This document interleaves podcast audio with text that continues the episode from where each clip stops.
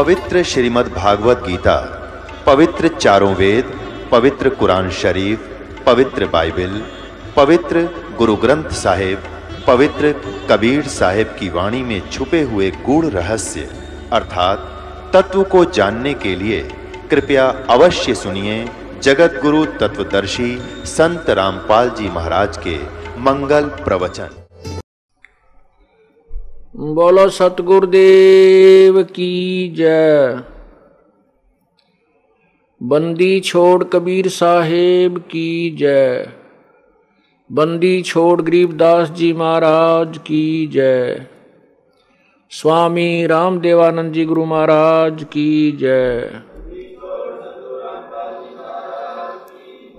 सर्व संतों की जय सर्व भक्तों की जय। धर्मी पुरुषों की जय। श्री काशी धाम की जय। श्री छुडानी धाम की जय। श्री क्रोथा धाम की जय। श्री बरवाला धाम की जय। सत सही ग्रीब नमो नमो सतपुरुष को हूँ नमस्कार गुरु की नहीं, सुर नर मुनि जन साधुआ, संतों सर्व सदी नहीं। सतगुरु साहेब, संत सब डंडो तुम प्रणाम, आगे पीछे मध्य हुए तिनको जा कुर्बान। नराकार निर्विषम, काल जाल वै भंजनम निर्लेपम निज निर्गुणम अकल अनुबेशोधनम सोहम सुरति समाप्तम सकल समाना नीरतलय उज्ज्वल हिरंबर हरदमम बेपरवा अथा है वार पार नहीं मध्यतम ग्रीब जो सुमर सिद्ध होई गणनायक गलताना करो अनुग्रह सोई पारस पद परवाना आदि गणेश मनाऊं गणनायक देवन देवा चरण कमल लाऊं, आदंत करूँ सेवा। परम शक्ति संगीतम रिदाता सोई। अवगत गुण अतीतम सत्य पुरुष निर्मोही। जगदम्बा जगदीशम, मंगल रूप मुरारी। तन मन अर्पो शीशम, भक्ति मुक्ति भंडारी। सुर नर मुनि जन ध्यावे, ब्रह्मा विष्णु महेशा। शेष सहस मुख गाव पूजै आदि गणेशा। इंद्र कुबेर सरीखा, वरुण धर्म राय ध्यान समर्थ जीवन जी का मन इच्छा फल पावे। तैतीस कोटि अधारा, जाव सैसी अठासी। उतरे बव जल पारा, कट है यम के फांसी। तैतीस कोटि अधारा, जाव सैसी अठासी। उतर है बहु जल पारा कट है यम की फांसी। सत साहिब, कर जोरूं, विनती करूँ। धरूं चरण पर शीश गुरु राम देवानंद जी महाराज ने दियो नाम बकशीस कोटि कोटि सिजदा करूँ, कोटि कोटि प्रणाम। चरण कमल में राखियो, मैं बांदी जाम गुलाम। अब गुण किए तो बहुत किए, करत न मानी और। बावे बंदा बख्श दियो बावे गर्दन उतार। अब गुण मेरे बाप जी, बख्शो गरीब नवाज़। जो मैं पूत कपूत हूँ। बोर पिता को लाज मैं अपराधी जन्म का नक्सक बड़े विकारी। तुम दाता दुखी भंजना मेरी करो सबर। कुत्ता तेरे दरबार का, मोतिया मेरा नाम। गले प्रेम की जेवड़ी जा खेचो वहाँ जाऊँ। तो तो करो तो बावड़ू, दूर दूर करो तो जाऊँ। जो राखो तो ही रहूँ, जो देवो सो जय इब के सतगुरु मिले, सब दुख आखों रो, चरणों ऊपर शीस धरूं, कहूँ जो कहनी हो। कबीर गुरु जी मिलेंगे, पूछेंगे कुशलात आद अंत की सब कहूँ अपने दिल की बात। गुरु जी तुम ना भूलियो, चाहे लाख लोग मिल जाही। हमसे तुमको बहुत है, तुमसे हमको नहीं। तुम्हारे विसारे क्या बने, मैं किसकी शरण में जाऊँ? शिव ब्रंच मुनि नारदा, तिनके हृदय न समाऊं। बंदी छोड़ दयाल जी, तुम तक हमारी दौड़। जैसे कागज़ हाज का, सूजत और न ठोरे। पूर्ण ब्रह्म कृपा निदान।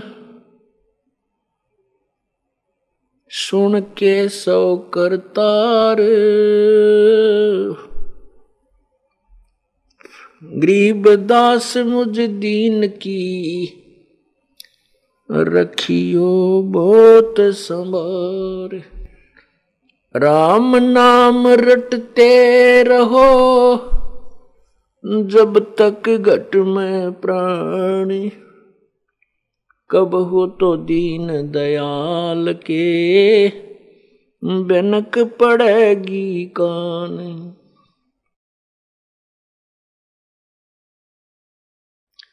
लूट सको तो लूटियो।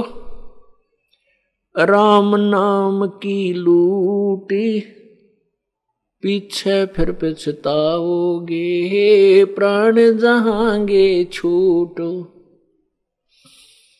नहीं भरोसा देह का, छूट जावे छिन माही। श्वास उश्वास नाम जपो हो और यतन कछु नाही। श्वास, उश्वास में नाम जपो, व्यर्थ श्वास मत खो। ना जाने इसे श्वास को आवण हो क न हो। साथी हमारे चले गए। हम भी चालन हार। कोई कागज़ में बाकी रह रही, तात लगी है वार। आए हैं, सो जाएँगे। राजा रंक फकीर। एक सिंहासन चढ़ चले, एक बंदे जात जंजीर। राम रटत कन्या भली, साकट भलान पूत। भाई, जैसे छेरी के गल गल थना जिसमें दूध नामूत राम रटत दारिद्र भलो टूटी घर की छान। वो सुंदर मैल किस काम के, जहाँ भक्ति नहीं भगवान।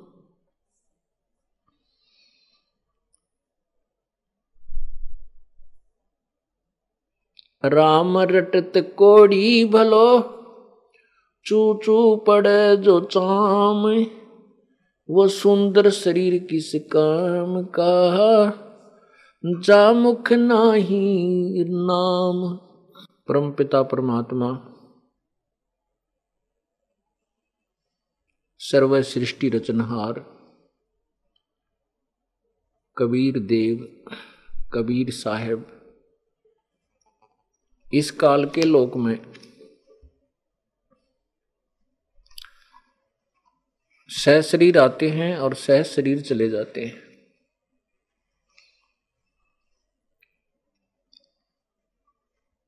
वो परमात्मा कुछ समय के लिए यहाँ रहते हैं और एक जन साधारण की भूमिका करते हैं। जब वो परमात्मा यहाँ आते हैं, वो तत्व ज्ञान का प्रचार करते हैं। परंतु हम तत्व ज्ञानहीन होने के कारण और उस अज्ञान को तत्व ज्ञान समझ कर न तो हम परमात्मा के तत्व ज्ञान को स्वीकार करते हैं और न ही परमात्मा को पहचान पाते हैं। कारण क्या होता है? कारण ये होता है कि उस समय शास्त्र ज्ञान से वंचित और शास्त्रों का ही प्रमाण बताकर सभी गुरुजन शास्त्र विरुद्ध ज्ञान बता रहे होते हैं। और हम उनके द्वारा बताए गए उस लोक वेद को, उस दंत कथा को शास्त्रों में वर्णित ज्ञान मानकर हम स्वीकार कर चुके होते हैं। वो परमात्मा जब आते हैं और वो कहते हैं कि जो ज्ञान तुम्हें बताया गया है, ये शास्त्र के विरुद्ध है। यथार्थ कहा, यथार्थ ज्ञान ये है जो मैं तुम्हें बता रहा हूँ।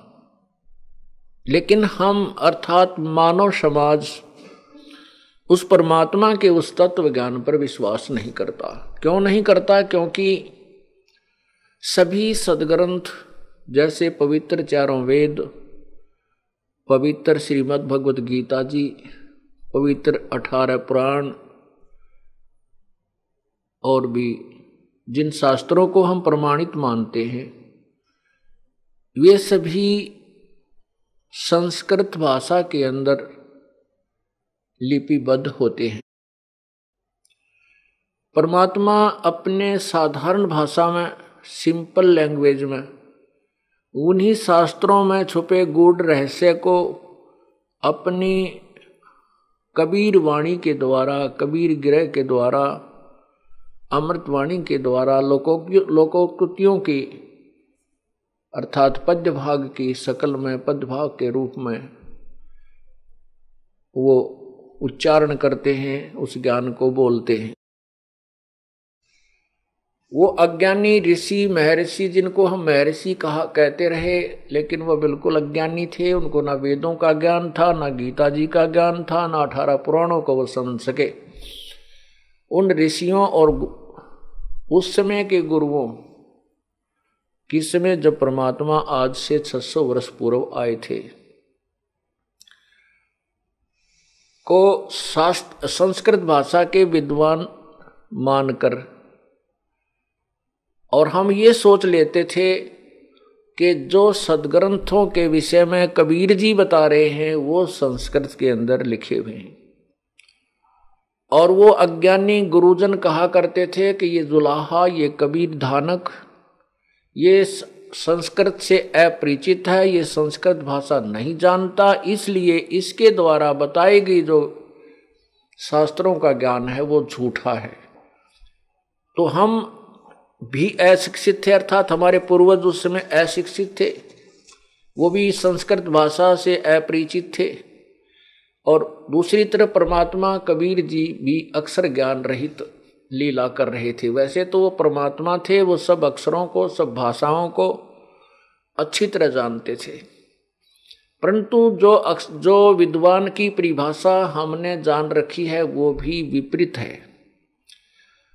यजुर्वेद अध्याय नंबर चालीस के मंत्र नंबर दस व तेरह में स्पष्ट किया है कि कोई तो अक्षर ज्ञान युक्त, जिसने थोड़ी सी विद्या अक्षर ज्ञान सीख लिया है, जानता है, उसको हम कोई विद्वान कहता है। और जिसको अक्षर ज्ञान नहीं है, उसको हम विद्वान कह देते हैं। लेकिन विद्वान और अविद्वान की परिभाषा भी सत्य यथार्थ रूप में वो तत्वदर्शी संत ही बताएगा। तो पुण्यात्माओं केवल एक भाषा के जान लेने से विद्वान महर्षि नहीं होते। एक संस्कृत भाषा का जानने वाला पंजाबी भाषा को से अपरिचित है तो उसमें वो अविद्वान है। और यदि वो गुजराती नहीं जानता, उसमें अविद्वान है। यदि वो इंग्लिश नहीं जानता है तो उसमें अविद्वान है। तो वो विद्वान नहीं है, केवल एक भाषा से परिचित है। दो से भी हो सकता है, लेकिन वो भी विद्वान नहीं है। विद्वान तो पूर्ण परमात्मा है। पूर्ण परमात्मा कबीर जी वास्तव में विद्वान थे। और हम उन्हें विद्वान नहीं समझ सके।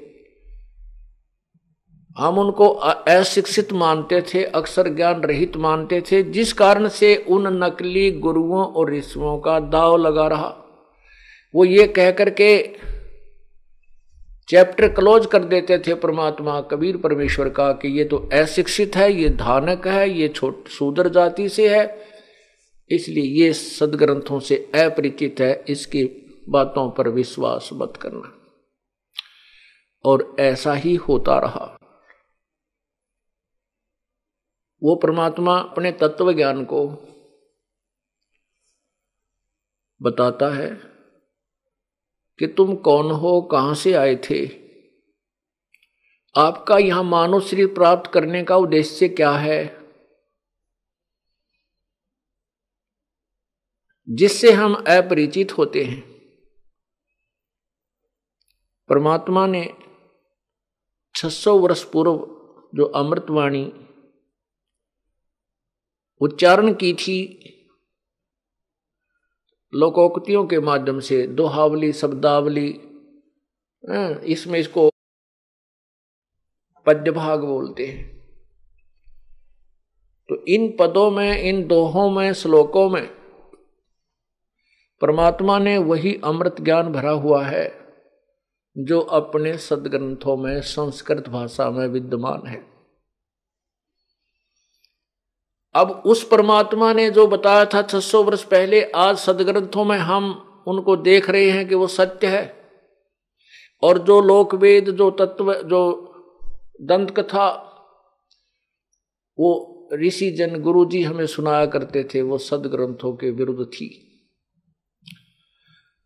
इससे दो बातें सिद्ध हो गई हैं कि एक तो कबीर परमात्मा कबीर जी जो हैं, वो परमात्मा हैं, सारी सृष्टि के रचनहार हैं। और वास्तव में विद्वान सर्वज्ञ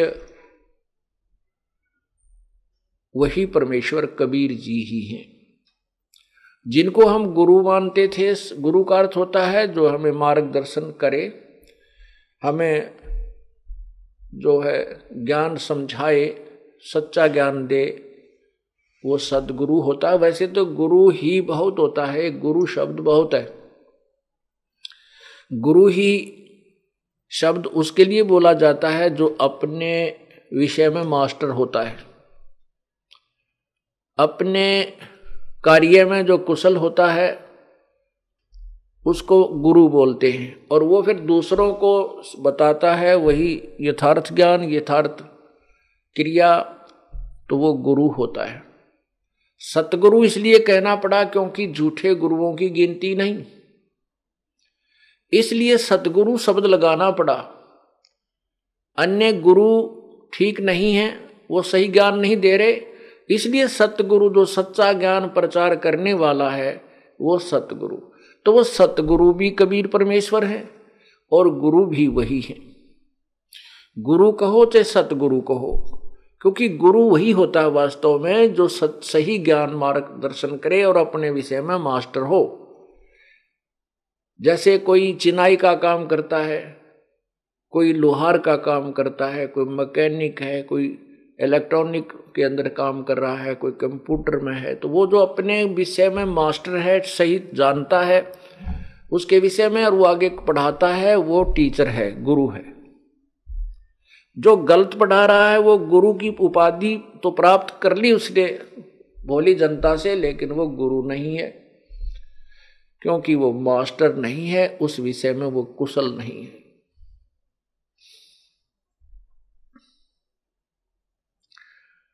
परमात्मा ने 600 वर्ष पूर्व बताया था कि ब्रह्मा, विष्णु, महेश ये नासवान है, अविनाशी नहीं है। इनके माता पिता हैं, जन्म मृत्यु होता है। ये केवल तीन गुणों से युक्त है। रजगुण ब्रह्मा है सतगुण विष्णु है, तमगुण शिव जी है।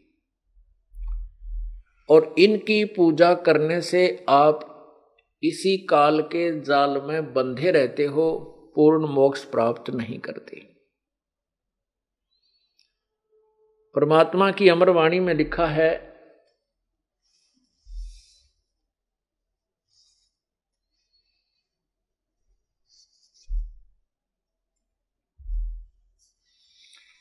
परमात्मा की अमर वाणी में लिखा है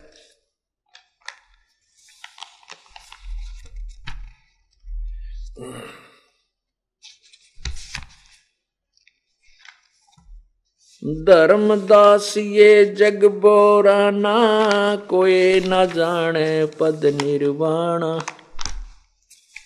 यही कारण मैं कथा पसारा।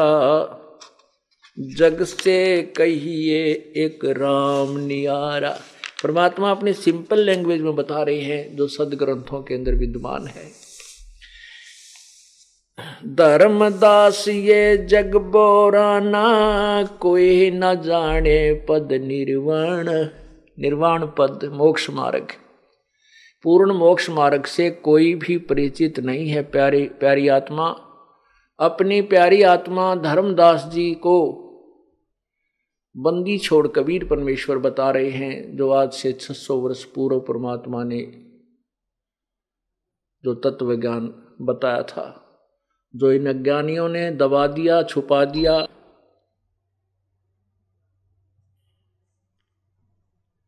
धर्मदास ये जग बोराना कोई न जाने पद निर्वाण।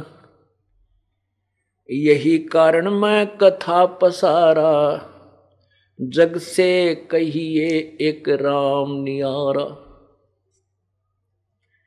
यही ज्ञान जग जीव सुनावो, सब जीवों का भरम नसावो। अब मैं तुमसे कहूँ चिताई, सब त्रिदेवन की उत्पत्ति भाई अब मैं तुमसे कहूँ चिताई, त्रिदेवन की उत्पत्ति भाई। कुछ संक्षेप कहूँ गहुराई, सब संत से तुमरे मिट जाई। भरम गए जग वेद पुराना, उस आदि राम का भेद न जाना। राम राम सब जगत बखाने, आदि राम को कोई बिरला ही जाने। ज्ञानी सुने सो हृदय लगाई, मूर्ख सुने तो गम ना पाई। माँ अष्टंगी पिता निरंजन, ये जम दारुण वंशन अंजन। पहले कीन निरंजन राई, पीछे से माया उपजाई। माया रूप देख अति शोभा, देव निरंजन तन मन लोभा। काम देव धर्मराय सताए, देवी को तुरंत धर खाए। पेट से देवी करी पुकारा। हे साहेब, मेरा करो उबारा। टेर सुनी, तब हम ता आए, अष्टंगी का बंद छुड़वाए। सतलोक में की ना दुराचारी, काल निरंजन दी दीनकारी माया समेत दिया भगाई, सोलह शंख कोस दूरी पर आई। अष्टंगी और काल अब दोई, मंद कर्म से गए बिगोई। धर्म राय को हिकमत की ना नख से भग कर लीना। धर्मराय की ने भोग विलासा, माया को रही तब आशा। तीन पुत्र अष्टंगी जाए, ब्रह्मा विष्णु शिव नाम धराए। तीन देव विस्तार चलाए इनमें ये जग धोखा खावे। पुरुष गम कोई पुरुष गम कैसे कोई पावे? काल निरंजन जग भरमावे तीन लोक अपने सुत दीना सोन निरंजन बासालीना अलख निरंजन सोन ठिकाना ब्रह्मा विष्णु शिव भेद न जाना तीन देव सो उसको ध्यावे, निरंजन का वे पार न पावे। अलख निरंजन बड़ा बटपारा तीन लोक जीव करे आहारा। ब्रह्मा विष्णु शिव नहीं बचाए, सकल खाए पुन दूर उड़ाए। तीन के सुत हैं तीनों देवा, अंधर जीव करते हैं सेवा। अकाल पुरुष का हो नहीं चीन्या, ये काल पाए सभी गैलीना ब्रह्म काल सकल जग जाने, आद ब्रह्म को ना पहचाने। तीनों देव और अवतारा ताको भजे सकल संसारा, तीन गुणन का ये विस्तारा धर्मदास मैं कहूँ पुकारा। गुण तीनों की भक्ति में ये भूल पड़ो संसार। कह कबीर निज नाम बिना भई कैसे उतरो पार। इस ये है सृष्टि रचना के विषय में जानकारी परमात्मा द्वारा, कबीर भगवान द्वारा बताई गई। जो आज से लगभग 600 वर्ष पूर्व अपनी अमृतवाणी में उन्होंने बताया था, ज्ञान सुनाया था। और यही आज हमारे सदग्रंथों में विद्यमान है। परमात्मा ने क्या बताया है? कि धर्मदास ये जग बोराना, ये पूरा संसार मानव समाज विचलित है, भ्रमित है, और कोई ना जाने पद निर्वाणा। कोई भी मोक्ष मार्ग नहीं जानता, किसी को भी पूर्ण मोक्ष का ज्ञान नहीं है, उनके पास पूर्ण मोक्ष प्राप्त करने की वे ऑफ़ वर्शिप नहीं है, पूजा की पद्धति, विधि नहीं है। पुण्यात्माओं एक व्यक्ति, क्योंकि परमात्मा मनुष्य मनुष्य आकार में है, और वही परमात्मा अपने शरीर को हल्के तेज पुंज युक्त करके यहाँ प्रकट होते हैं। एक जनसाधारण जैसे होते हैं, मनुष्य भी, परमात्मा भी इस ऐसे ही आकार का जैसा मानव शरीर है, स्त्री या पुरुष का। जिन्होंने परमात्मा को देखा है, जैसे आदरणीय गरीबदास साहिब जी ने कहा कि हमरे ही हुनियार है हमारा सृजनहार हमारा भगवान हमारे ही हुनियार माने हमारे ही हम रूप है। हमारे हम सकल है। हम हम आकार है। हमारे ही जैसा आकार का हमारा हमारा रचने वाला, हमारा भगवान है। तो वो परमात्मा एक सिंपल मैन की, साधारण मनुष्य की वेश, वेशभूषा में और ऐसी भूमिका करते हैं। और वो आकर के बताते हैं, और वो एक व्यक्ति अर्थात एक गुरु जिसको अक्सर ज्ञान भी नहीं, और वो कह रहा है कि किसी भी ऋषि संत के पास कोई मोक्ष मार्ग नहीं है, वो सब भ्रमित कर रहे हैं, समाज को गुमराह कर रहे हैं। तो उस व्यक्ति की बात पर कौन विश्वास करेगा? और वो भी आज से 600 वर्ष पहले, जबकि कोई भी अक्षर ज्ञान युक्त नहीं था, केवल एक विशेष वर्ग को जिसको ब्राह्मण कहा जाता था, उन्हीं को संस्कृत भाषा पढ़ने का अधिकार था। अन्य किसी जाति वालों को, हिंदू समाज में, अन्य किसी जाति वालों को, अर्थात अक्षत्रिय, शूद्र और वैश्य, इन तीन वर्णों को संस्कृत पढ़ने का अधिकार नहीं था। तो उस समय कोई भी संस्कृत भाषा से परिचित नहीं था। और परमात्मा कह रहे हैं कि जो जितने भी संत हैं, ये सब गुमराह कर रहे हैं, इनके पास कोई मोक्ष मार्ग नहीं है, ये तुम्हारे जीवन के साथ खिलवाड़ कर रहे हैं।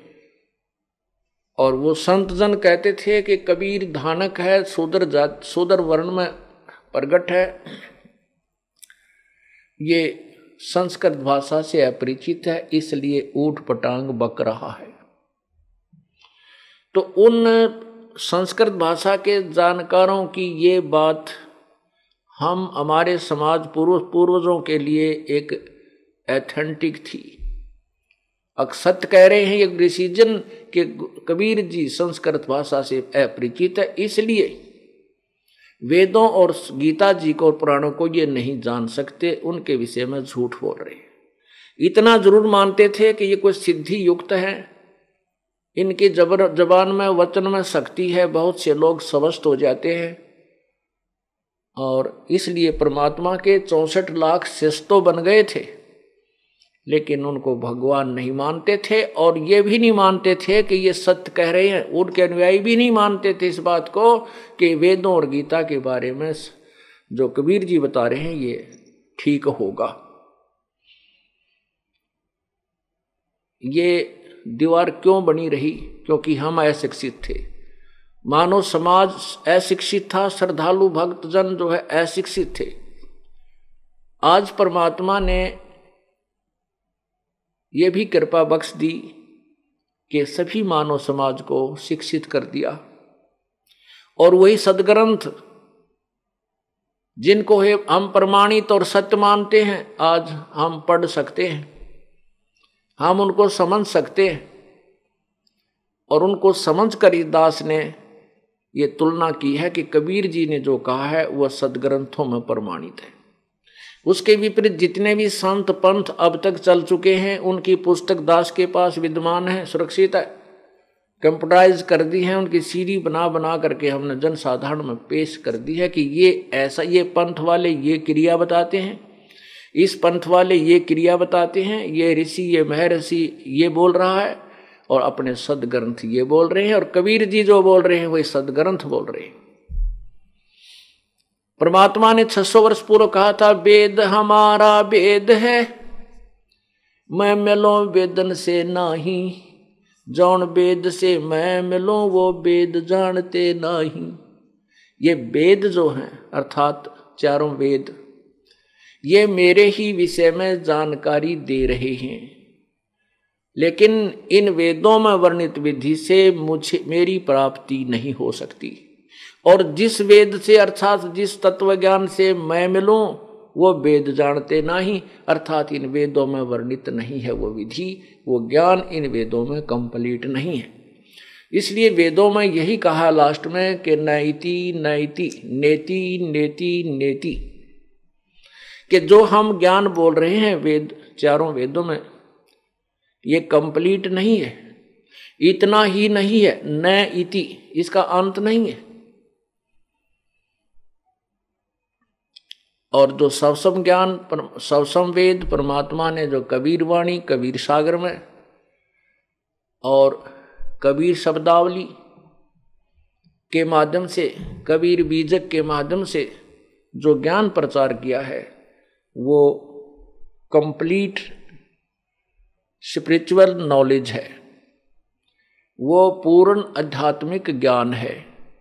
और आज हम उन्हीं इस परमात्मा के द्वारा 600 वर्ष पहले कह कहे गए वो अमृत वचनों को आज वेदों और गीता में प्रमाणित करते हैं, सत्य मिल रहे हैं। तो यहाँ क्या बता रहे हैं कि धर्मदास, ये जग बोरा ना, कोई न जाना पद निर्वाण। कोई नहीं जानता मोक्ष मार्ग को। राज, आज ये दास कह रहा है, जैसे प्रारंभ में और वैसे भी जैसे दास सब सर्विस करता था, वहाँ प्रचार जब इस ज्ञान से परिचित हुआ, फिर दूसरे अपने साथियों से या औरों को भी कोई मिलता रिश्तेदार उनसे कहता कि किसी के पास भी मोक्ष मार्ग नहीं है। किसी भी संत पंथ जो आज बोल बाला है, जिनके करोड़ों शिष्य है, उनके पास भक्ति मार्ग यथार्थ नहीं है, वो गुमराह करे। तो मेरे ज्ञा, इस दास के द्वारा बताए गए भगवान वाले ज्ञान को कबीर परमात्मा द्वारा बताए गए ज्ञान को जो दास प्रचार करता था, ये तो मान लेते थे कि आप कह तो सत्य रहे हो, लेकिन ये बात आपकी बिल्कुल व्यर्थ लगती है कि किसी भी संत के पास मोक्ष मार्ग नहीं है वर्तमान में। उनके इतने शिष्य जो हैं, वो क्या मूर्ख हैं? वहाँ आईएएस अफसर हैं, वहाँ पर मजिस्ट्रेट भी, जज भी जाते हैं, वो सब शिष्य हैं उनके। क्या क्या वो सब मूर्ख हैं? नहीं। मैं उनसे ये भी कहता था कि वो मूर्ख नहीं है। वो केवल एक अक्षर ज्ञान से परिचित हैं और अपने पूर्व कमी, पूर्व कर्मों के, पूर्व पुनपुनों के कारण वो आज किसी उच्च पद को प्राप्त है, लेकिन वो भक्ति मार्ग में बिल्कुल ज़ीरो हैं। आध्यात्मिक ज्ञान से वो अपरिचित हैं माइनस ज़ीरो हैं। वो चाहे आईएएस है, चाहे आईपीएस है, चाहे सीएम है, चाहे पीएम है। वो एक अबोध बालक है। अबोध बालक को जो गुरु पद पर बैठा है, वो किसी प्रकार भी बहका दे उसको मानना पड़ता है। वो सत्य कहे से असत्य कहे।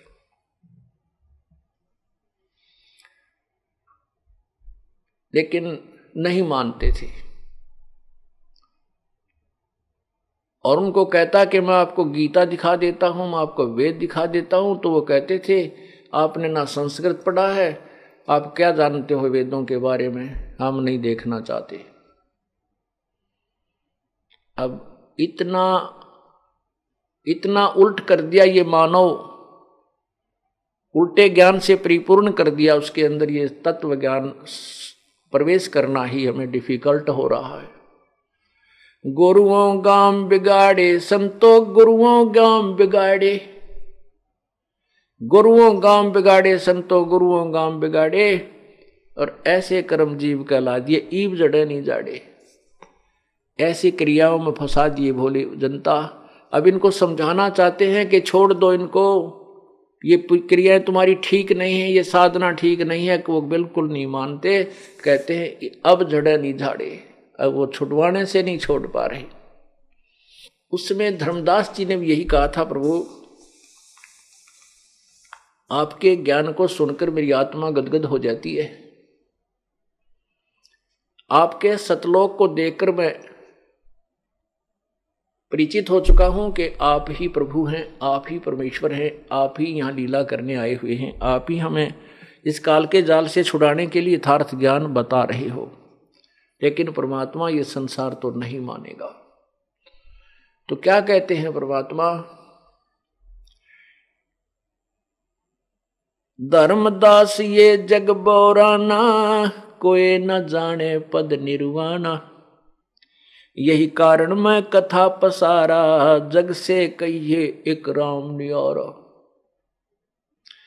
धर्मदास जी को परमात्मा ने कहा कि जो सृष्टि रचना का ज्ञान मैंने तुझे बताया है, इसको सभी जन साधारण को सुनाओ।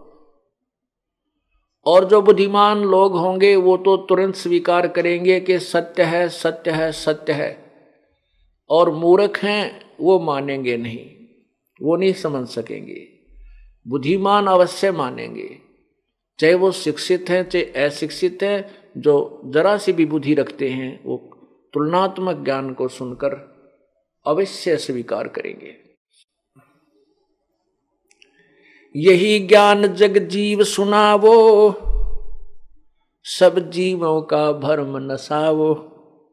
अब मैं तुमसे कहूँ, चिताई ही इन तिरदेवन की उत्पत्ति भाई। अब मैं तुमसे, धर्मदास तुझे बताता हूँ, सावधान होकर सुन। इन तीनों देवताओं, ब्रह्मा, रजगुण, ब्रह्मा, सतगुण, विष्णु, तमगुण शिव जी की उत्पत्ति इनका जन्म बताता हूँ।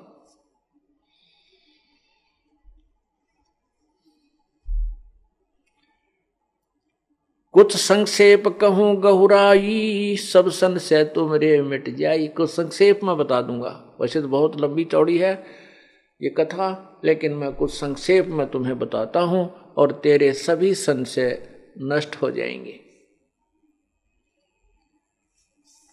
बरम गए जग वेद पुराना, आदि राम का भेद न जाण्या। राम राम सब जग जगत बखाने, आदि राम कोई बिरलाए जाने।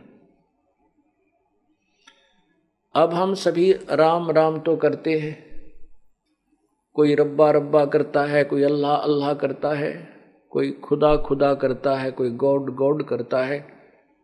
परंतु वो गॉड कौन है? गॉड की डेफिनेशन भी पूर्ण रूप से नहीं बताई गई अपने को। परमात्मा की, राम की परिभाषा से भी हम परिचित नहीं हैं। राम राम तो सभी कहते हैं, भगवान भगवान सभी कहते हैं, लेकिन आदि राम कोई बिरला जाने। आदि राम सबसे पहले के प्रभु, परिभु, स्वयंभू, यजुर्वेद अध्याय नंबर चालीस के मंत्र नंबर आठ में, कबीर मनीषी, ओहो। शुक्रम अकायम ऐसनाविरम परिभू स्वयंभू व्यवधाता।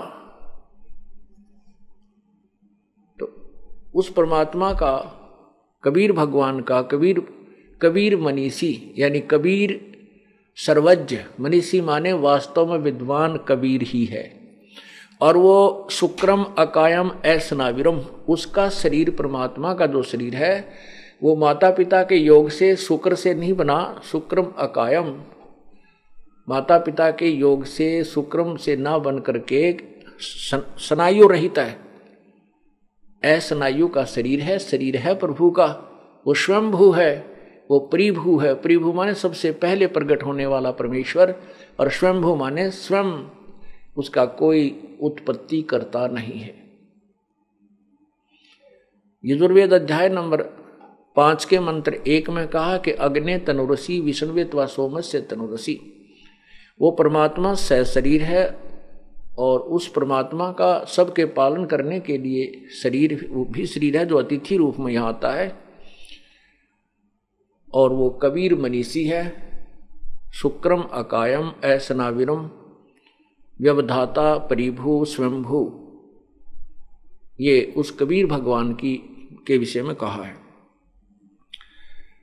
कहते हैं, जो मैं तुझे ज्ञान सुना रहा हूँ, जो मूर्ख लोग होंगे, जो जैसे गीता जी के अध्याय नंबर सात के श्लोक नंबर बारह से लेकर पंद्रह में स्पष्ट किया है, गीता ज्ञान दाता अर्थात काल ब्रह्म बोल रहा है। वो कह रहा है कि इन तीनों गुणों के द्वारा जो भी होता है, रजगुण ब्रह्मा सतगुण विष्णु, तमगुण शिव जीता है। रजगुण ब्रह्मा से जीवों की उत्पत्ति, यानी एक रजोगुण प्रेरित करके एक सबकी संतान उत्पत्ति करवाता है।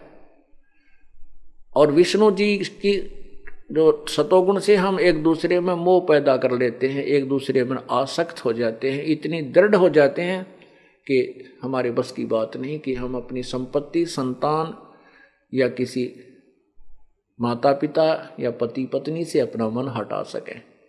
इतना ज़बरदस्त जो हमारे अंदर दबाव है एक दूसरे का, और ये मालूम है कि हम कल मृत्यु को प्राप्त हो जाएँगे, हमारा कोई नहीं है। ये ज्ञान होते हुए भी हम नहीं उनसे दूर हो सकते। ये सतिथि बनाने का जो गुण है, ये सतोगुण है, ये श्री विष्णु जी में है। और संहार करने का गुण, जो तमोगुण है, वो भगवान शंकर में है। हम इन तीनों गुणों से के द्वारा यहाँ पर एक दूसरे से कहते हैं तीनों गुणों के द्वारा जो कुछ भी हो रहा है, ये मुझसे ही जान।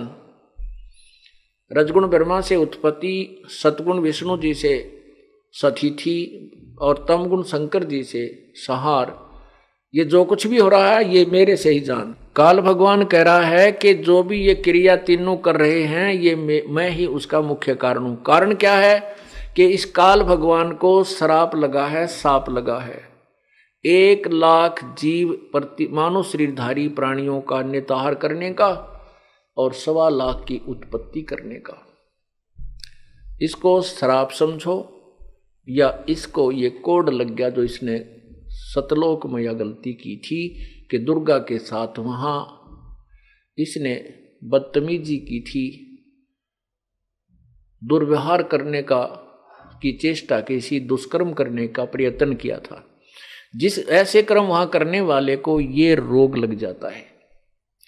तो ये कहता है कि इसने फिर अपने खाने के लिए तीन पुत्र उत्पन्न किए दुर्गा के संयोग में। पति पत्नी व्यवहार से। तो उसमें एक को रजोगुण प्रभावित कर दिया, रजोगुण से युक्त कर दिया। काल भगवान ने एक ब्रह्मांड के, अपने एक ब्रह्मांड के सर्वोच्च स्थल पर, सर्वोच्च शिखर में एक ऐसा स्थान बना रखा है, जिसको ये काशी नाम धरते हैं, काशी। काशी माने, जो कभी नष्ट नहीं होती, उस नगरी को काशी कहते हैं। तो ब्रह्मलोक के ऊपरले हिस्से में इसने तीन स्थान बना रखे एक रजोगुण युक्त, प्रभावित, दूसरा सतोगुण प्रभावित और तीसरा तमोगुण प्रभावित। दुर्गा और ये काल ब्रह्म, जिसमें ये रजोगुण प्रभावित क्षेत्र में होते हैं, उसमें इन दोनों का के वहाँ रहने से और विलास करने से जो पुत्र उत्पन्न होता है, वो ऐटोमेटिकली सबतः रजोगुण से युक्त हो जाता है। उसके अंदर ऐसे गुण भर अपने आप हो जाते हैं। और जब ये दोनों सतोगुण प्रभावित क्षेत्र में होते हैं, और वहाँ इनके संयोग से जो क्रिया से जो दोनों पुत्र उत्पन्न होता है, वो अपने आप सतोगुण युक्त हो जाता है। और तीसरे स्थान पर ये तमोगुण प्रभावित अक्षेत्र पर जाते हैं। और वहाँ इनसे जो पुत्र उत्पन्न होता है, उसको ये, वो तमोगुण युक्त हो जाता है। उसमें तमोगुण ज़्यादा हो जाता है, शब्द है। तो फिर इन तीनों को ये बेहोश कर देते हैं, कोमा में रखते हैं। जब तक ये जवान नहीं होते, युवा होने पर इनको अलग अलग स्थान पर सचेत कर देते हैं। और फिर इनकी ये दुर्गा जो है, अपनी सबद शक्ति से तीन लड़कियाँ और उत्पन्न करती है, अर्थात स्वयं ही ये तीन रूप और धारण करती है और इन तीनों के साथ विवाह कर देती है। इससे ये काल भगवान की सृष्टि प्रारंभ हो जाती है। यहाँ वही बताना चाहते हैं प्रभु के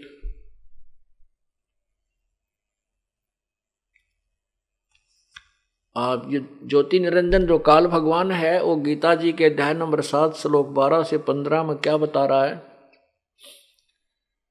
कि इन तीनों गुणों के द्वारा जो भी हो रहा है, रजगुण, ब्रह्मा, सतगुण, विष्णु, तमगुण, शिव जी से उत्पत्ति सतिथि और संहार इसका मुख्य कारण मैं ही हूँ।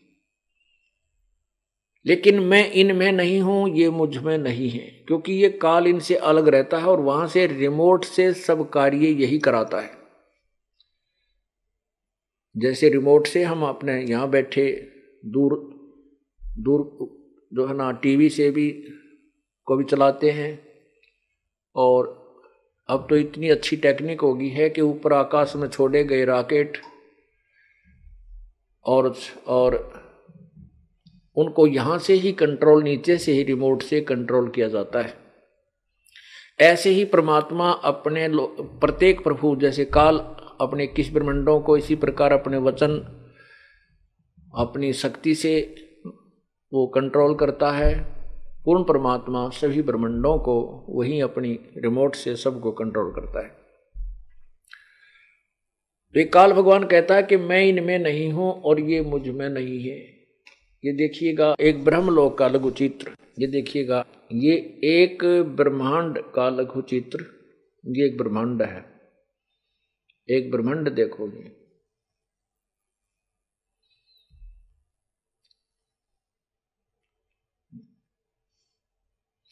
ये एक ब्रह्मांड है पूरा, यहाँ देखो। ये इतना। ये एक ब्रह्मांड है। इस ब्रह्मांड में ये एक ब्रह्मलोक है, ये वाला। ये देखो। ये एक ब्रह्मलोक है।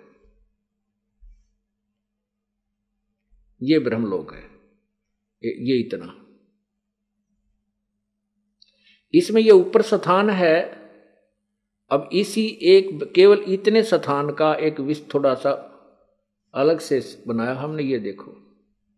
ये देखिएगा, इसमें स्पष्ट नज़र आएगा ब्रह्मलोक का लघु चित्र ये ब्रह्मलोक जो का आपको यहाँ दिखाया था, ये वाला, इतना, ब्रह्मांड के अंदर केवल इतना स्थान है।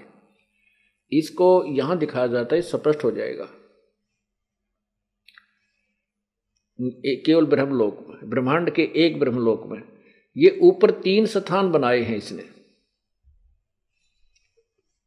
ये ये रजोगुण प्रधान क्षेत्र है। ये वाला, ये रजोगुण प्रधान क्षेत्र लिखा है, ये रजोगुण प्रधान क्षेत्र है। यहाँ ये काल ब्रह्मा रूप धारण करके और दुर्गा को महाश्यावत्री रूप धारण करके दोनों इस क्षेत्र में रहते हैं। इनसे जो पुत्र उत्पन्न होता है, उसको ये रजोगुण युक्त कर देते हैं। अपने आप हो जाता है इस क्षेत्र में जो भी रहेंगे।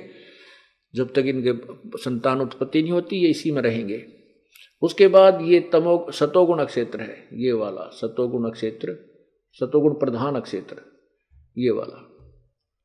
तो इसमें जब ये काल जो है विष्णु रूप धारण करके लेता है और दुर्गा को लक्ष्मी रूप में रखता है, इन दोनों के संयोग से जो पुत्र उत्पन्न होता है, वो सतोगुण युक्त हो जाता है, उसका नाम ये विष्णु रख देते हैं। ये तमोगुण प्रधान क्षेत्र है। इसमें ये दोनों रहते हैं ये काल शिव रूप में रहता है दुर्गा को जिसको सदा शिव भी बोलते हैं काल को।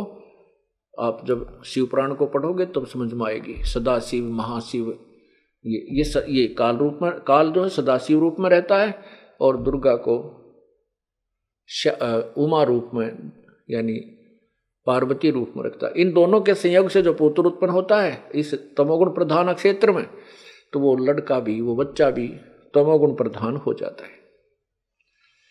अब इसी सतलोक में, इसी ब्रह्मलोक में, और क्या इसने जालसाजी की है? क्या धोखा किया है काल ने? ये नकली सत ये महा महा, ये ब्रह्मलोक कहते महासुरग। इसी में एक महासुरग बनाया है। इसी में एक नकली सतलोक की सतलोक बनाया है, ये रहा। ये नकली सतलोक बनाया है। नकली अलखलोक, नकली अगम लोक नकली अनामी लोक ये काल ने भ्रमित करने के लिए ऐसा बना रखे अब देखिएगा, नीचे ये पूरा एक ब्रह्मांड इस ब्रह्मांड के अंदर नीचे ये ये पृथ्वी लोक है अपना। ये देखना, ये पृथ्वी है, जिस पर हम बैठे हैं। और इसके नीचे ये सात सात लोक और हैं। ये वितल, महातल, अतल, सुतल, रसातल, पाताल और तलातल, ऐसे। और ये ये पृथ्वी है, पृथ्वी से ऊपर जो है, ये एक स्वर्ग है, कोमल बोलते हैं, साधारण स्वर्ग, सामान्य स्वर्ग। और साथ ही इसके नरक है, इसी में पितरों के स्थान है, पितरलोक भी यही होता है इसके चारों ओर। और ये इंद्र, यहाँ इस स्वर्ग का देवता है, ये भी इसके साथ ही है, इसके बिल्कुल एडज्वाइनिंग है, ये इंद्र का लोक है। यहाँ बैठकर ये इस पे शासन करता और इसी में ये तीन लोक और हैं, तीन स्थान, जैसे ये शिव जी का लोक, शिवलोक, और ये ब्रह्मा का लोक, ये विष्णु का लोक। तो ये तीनों भगवान यहाँ बैठ करके, यहाँ पृथ्वी लोक, इस स्वर्गलोक और पाताल लोक के प्राणियों को प्रभावित रखते हैं। इस तीन लोक के प्राणियों को ये अपने गुणों से प्रभावित रखते हैं, इनकी रेंज यहाँ काम करती है। और इस प्रकार ये काल क्या कह रहा है कि ये तीनों गुणों के द्वारा जो भी हो रहा है, ये मुझ, मैं, मुझसे ही जान, लेकिन मैं इनमें और वे मुझमें नहीं है, क्योंकि ये काल ऊपर रहता है, ये अपने यहाँ इन सारे प्राणियों को स्वयं कंट्रोल करता है। ये आपने एक ब्रह्मांड देखा।